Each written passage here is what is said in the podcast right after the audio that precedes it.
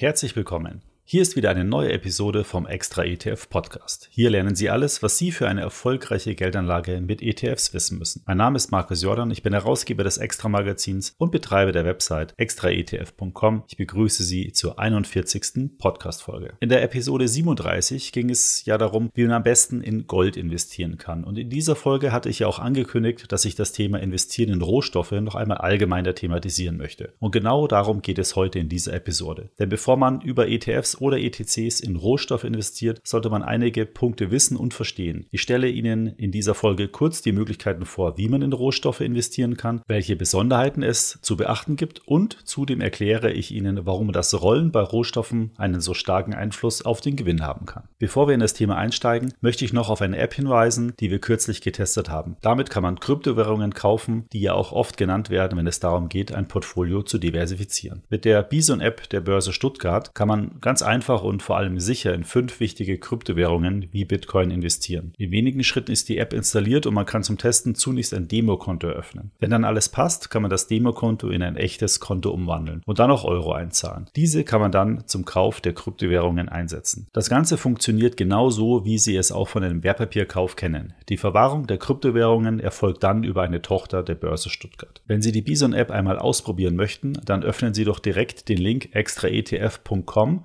slash go slash bison. Wenn Sie dann darüber ein Konto eröffnen und für mindestens 50 Euro Kryptowährungen kaufen, dann bekommen Sie eine 10 Euro Neukundenprämie gutgeschrieben. Damit haben Sie dann gleich den ersten Gewinn mit der App erzielt. Den Link dazu finden Sie auch nochmal in den Show Notes. Nun aber zurück zum eigentlichen Thema, steigen wir ein in die Welt des Rohstoffhandels. Wir sehen uns zunächst an, warum man überhaupt in Rohstoffe investieren sollte. Rohstoffe werden im Portfoliokontext gerne zur Diversifikation eingesetzt, also zur Reduzierung des Portfoliorisikos. Grund dafür ist die gegensätzliche Entwicklung zu Aktien Aktien und Anleihen, die sogenannte Korrelation. Und natürlich, weil Rohstoffe als Sachwerte einen gewissen Inflationsschutz bieten. Das Rohstoffangebot ist eher begrenzt und sie lassen sich nicht so einfach reproduzieren bzw. fördern. Das sorgt dann bei einer höheren Nachfrage schnell zu steigenden Rohstoffpreisen. Eine steigende Inflation, zum Beispiel durch mehr gedrucktes Geld der Notenbanken, führt ebenfalls zu steigenden Rohstoffpreisen. Dabei können Anleger dann entsprechend profitieren. Rohstoffe bieten also einen Schutz vor Inflation und stabilisieren in diesen Phasen dann das Portfolio. Das Besondere an Anlagen in Rohstoff ist zudem, dass sie einen unmittelbaren Bezug zur Wirtschaft haben. Denn letztendlich sind Rohstoffe ja Waren, sei es Agrarrohstoffe oder Industriemetalle oder Öl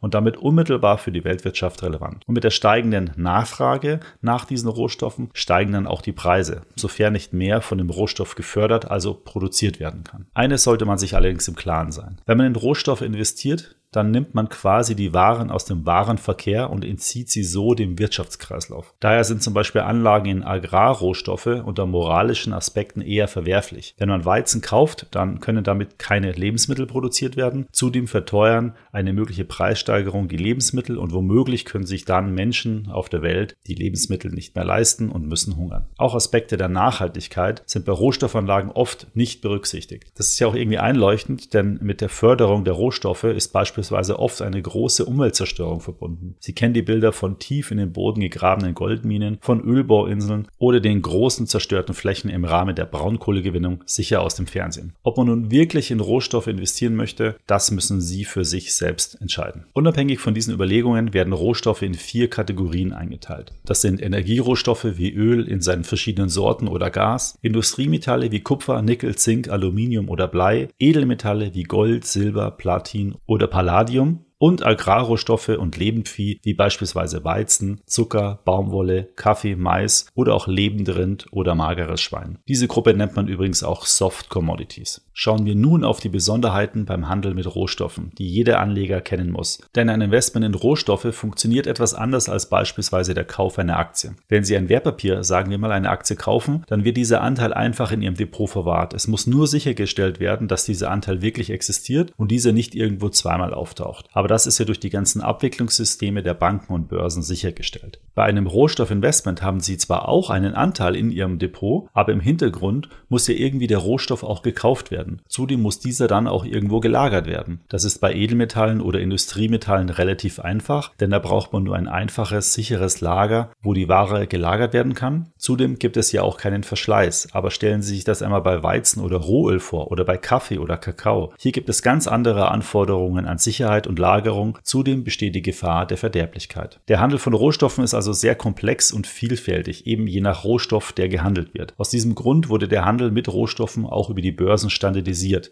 Das passiert über die weltweit wichtigsten Warenterminbörsen Intercontinental Exchange, ICE oder der NYMEX. Gehandelt werden die Rohstoffe dort in standardisierten Verträgen, sogenannten Futures. Diese Verträge legen die Menge, Qualität, den Liefertermin und den Lieferort genau fest. Alle Marktteilnehmer kennen die Bedingungen und können so damit planen. Aber wie genau funktioniert ein Future-Kontrakt? Der Käufer eines Futures verpflichtet sich am Ende der Laufzeit, die entsprechende Menge eines Rohstoffs zum festgelegten Preis an einem festgelegten Ort abzunehmen. Im Gegenzug verpflichtet sich der Verkäufer eines Futures, diese zu den genannten Bedingungen zu liefern. Das ist für beide Parteien sehr praktisch. Stellen Sie sich zum Beispiel mal einen Farmer und einen Fabrikanten vor. Der Farmer weiß nach der Transaktion, dass er seine Ernte, die er in sechs Monaten geerntet hat, bereits verkauft hat. Er kennt den Preis und den Liefertermin. Er reduziert damit das Risiko, dass er die Ernte nicht verkaufen kann oder sich der Preis bis dahin verschlechtert hat. Es ist für ihn also deutlich besser kalkulierbar. Der Fabrikant weiß im Gegenzug auch, dass er in sechs Monaten die gekaufte Warenmenge am Lieferort bekommt und kann auf Basis des fixierten Preises entsprechend seine Produktion planen und den Preis für das Endprodukt kalkulieren. Eine echte Win-Win-Situation für beide Parteien. Wie können Investoren nun in Rohstoffe investieren? Da Anleger den Rohstoff ja eigentlich nie physisch besitzen möchten, sondern nur an dessen Preissteigerung partizipieren möchten, muss es also eine Möglichkeit geben, dies in Form eines Wertpapiers zu tun. Diese Möglichkeit ist über ETFs oder ETCs oder auch über Zertifikate oder Optionsscheine möglich. Was genau ETCs sind, das habe ich in der Goldfolge ja schon erläutert. Und dass es in Deutschland nicht möglich ist, über einen ETF in einzelne Rohstoffe zu investieren, auch. Daher gibt es ETFs immer nur auf Rohstoffindizes, die verschiedene Rohstoffe beinhalten. Wer in einzelne Rohstoffe investieren möchte, der muss dann einen ETC dafür nutzen. Zertifikate und Optionsscheine lasse ich mal außen vor, die kann ich langfristig orientierten Anlegern eh nicht empfehlen. Es ist natürlich auch noch möglich, in Rohstoffaktien zu investieren, aber diese Anlage hat dann ja eher einen Aktiencharakter Charakter und nicht mehr viel mit der Idee eines Rohstoffinvestments zu tun. Zudem geht man ja auch ein Unternehmensrisiko dabei ein. Das Thema hatte ich aber auch in der Episode 37 schon einmal besprochen.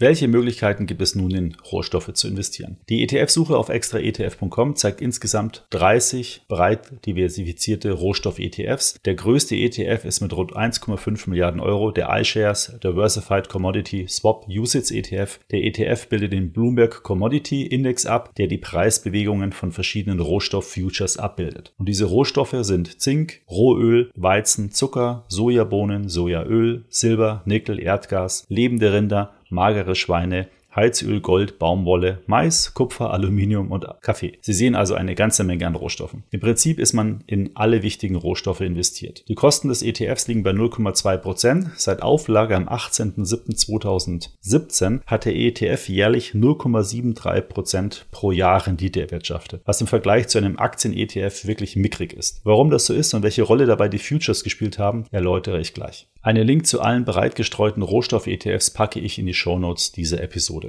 Ach ja, und noch was. Es gibt auch noch ETFs, die zum Beispiel Agrarrohstoffe ausschließen oder nur auf Metalle und Energie setzen. Zudem gibt es noch ETFs, die versuchen, die Rollkosten zu optimieren. Im Bereich der ETCs dominieren ganz klar die ETCs auf Edelmetalle. Darüber habe ich ja auch schon in der Episode 37 gesprochen. Es gibt in unserer Suche rund 180 ETCs, die verschiedene Rohstoffe abbilden. Den Schwerpunkt bilden hier Edelmetalle, Energie-ETCs auf Öl und Gas und Industriemetalle. Dabei gibt es ETFs mit physischer Hinterlegung, meist bei den Edelmetallen. Sonst wird die Rohstoffabbildung über Future-Kontrakte vorgenommen. Aber um das Interesse der Anleger mal in den Vergleich zu setzen, der größte Gold-ETC verwaltet rund 10 Milliarden Euro, der größte Energie-ETC knapp eine Milliarde Euro, der größte Kupfer-ETC rund 500 Millionen Euro und der größte Agrarrohstoff-ETC gerade einmal 135 Millionen Euro. Insgesamt sind Rohstoff-ETCs bei Anlegern also alles andere als beliebt. Warum das so ist, das hat mit den speziellen Risiken von Rohstoffinvestments zu tun. Und dabei ganz besonders von einem sehen wir uns also daher nun die spezifischen Risiken von Rohstoffinvestments an.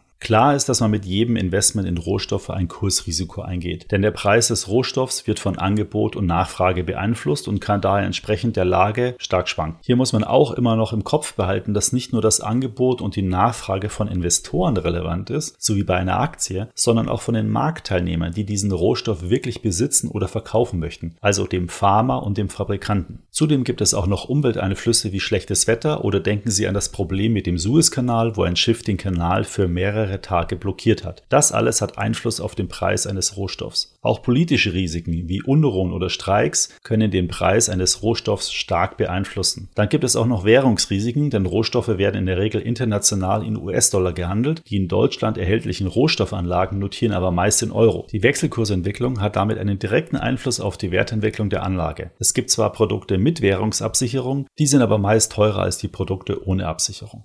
Es wirken also ganz unterschiedliche Kräfte auf den Preis eines Rohstoffs. Das macht es auch so schwer, diesen einzuschätzen. Das größte Risiko aber, das Anlegern oft gar nicht bewusst ist, ist das Rollen der Terminkontrakte. Was ist damit gemeint? Ich hatte ja schon erwähnt, dass Rohstoffe über Futures gehandelt werden. Und diese Futures haben immer eine definierte Laufzeit, meist in Stufen von einem Monat. Also ein Monat, zwei Monate, drei Monate etc. Das bedeutet auch, dass jeden Monat immer ein Future-Kontrakt ausläuft und die Lieferung des Rohstoffs ansteht. Es muss also der Besitzer des Future-Kontrakts zur Lagerstelle fahren und die Rohstoffe dort in Empfang nehmen. Wenn ein Finanzprodukt, nun sagen wir, den Ölpreis abbildet, dann bezieht sich der Wert des Wertpapiers meist auf den Preis des Future-Kontrakts mit der kürzesten Laufzeit, also dem sogenannten Front Month. Und dieser Kontrakt verfällt ja, wie eben erläutert, jeden Monat. Da die ETF bzw. ETC-Anbieter aber nie die Ware wirklich besitzen möchten, werden sie ein paar Tage vor Fälligkeit den aktuell im Besitz befindlichen Future-Kontrakt in den nächsten Future-Kontrakt rollen. Dazu verkaufen sie den aktuell im Bestand befindlichen Kontrakt und kaufen den mit der nächsten Fälligkeit. Dieses Spiel passiert dann jeden Monat. So ist ein Anleger in Rohstoff-ETFs im Prinzip immer in einen monatlich rollierenden Future-Kontrakt investiert. Mal davon abgesehen, dass dabei Transaktionskosten entstehen, wäre das ja eigentlich gar nicht so schlecht. Man ist im Rohstoff investiert,